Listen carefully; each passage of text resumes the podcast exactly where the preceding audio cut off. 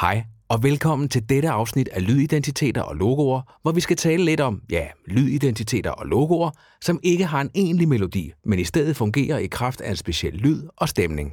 Jeg hedder Rasmus Svinger fra Bauer Media. Hvordan lyder dit brand? Det spørgsmål bliver ekstra relevant, når vi skal udvikle en lydidentitet, som ikke har en melodi, folk skal kunne huske. I stedet skal en lyd og stemning, og måske en fortælling i lyden, skabe en genkendelighed. Lad os sige, at vi har et byggemarked, som gerne vil have en lydidentitet, der signalerer, at når man tager fat og gør det ordentligt, bliver resultatet godt. Vores byggemarked er ikke ude efter en decideret melodi, man kan fløjte, men mere lyden og stemningen af værktøj, godt arbejde og et flot resultat. Og alt sammen med et glimt i øjet og en rock and roll-agtig attitude, der matcher forretningens image.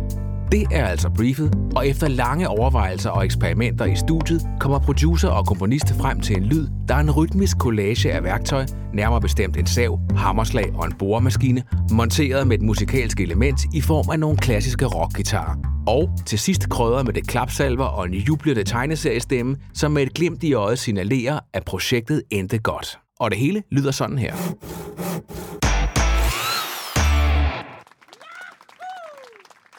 Selvom vores lydidentitet ikke har en egentlig melodi, kan de enkelte elementer masseres og flyttes rundt, så lydidentiteten kan anvendes i forskellige sammenhænge. For eksempel kunne en virksomhed sponsorere arrangementer i lokalområdet på denne måde.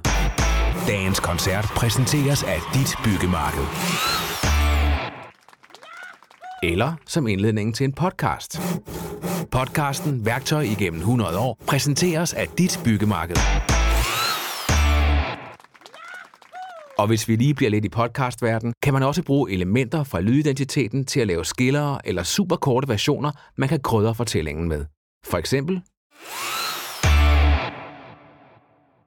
Mulighederne er mange, men i modsætning til lydidentiteter, som fungerer i kraft af en melodi, er det dog begrænset, hvor meget man kan versionere denne type lydidentiteter, uden at komme så langt væk fra originalen, at genkendeligheden ryger.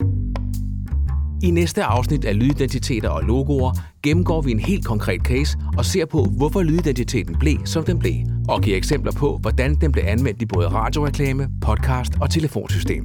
Tak fordi du lyttede med. Hvis du har nogle spørgsmål, er du meget velkommen til at kontakte mig. Jeg hedder Rasmus Svinger fra Bauer Media.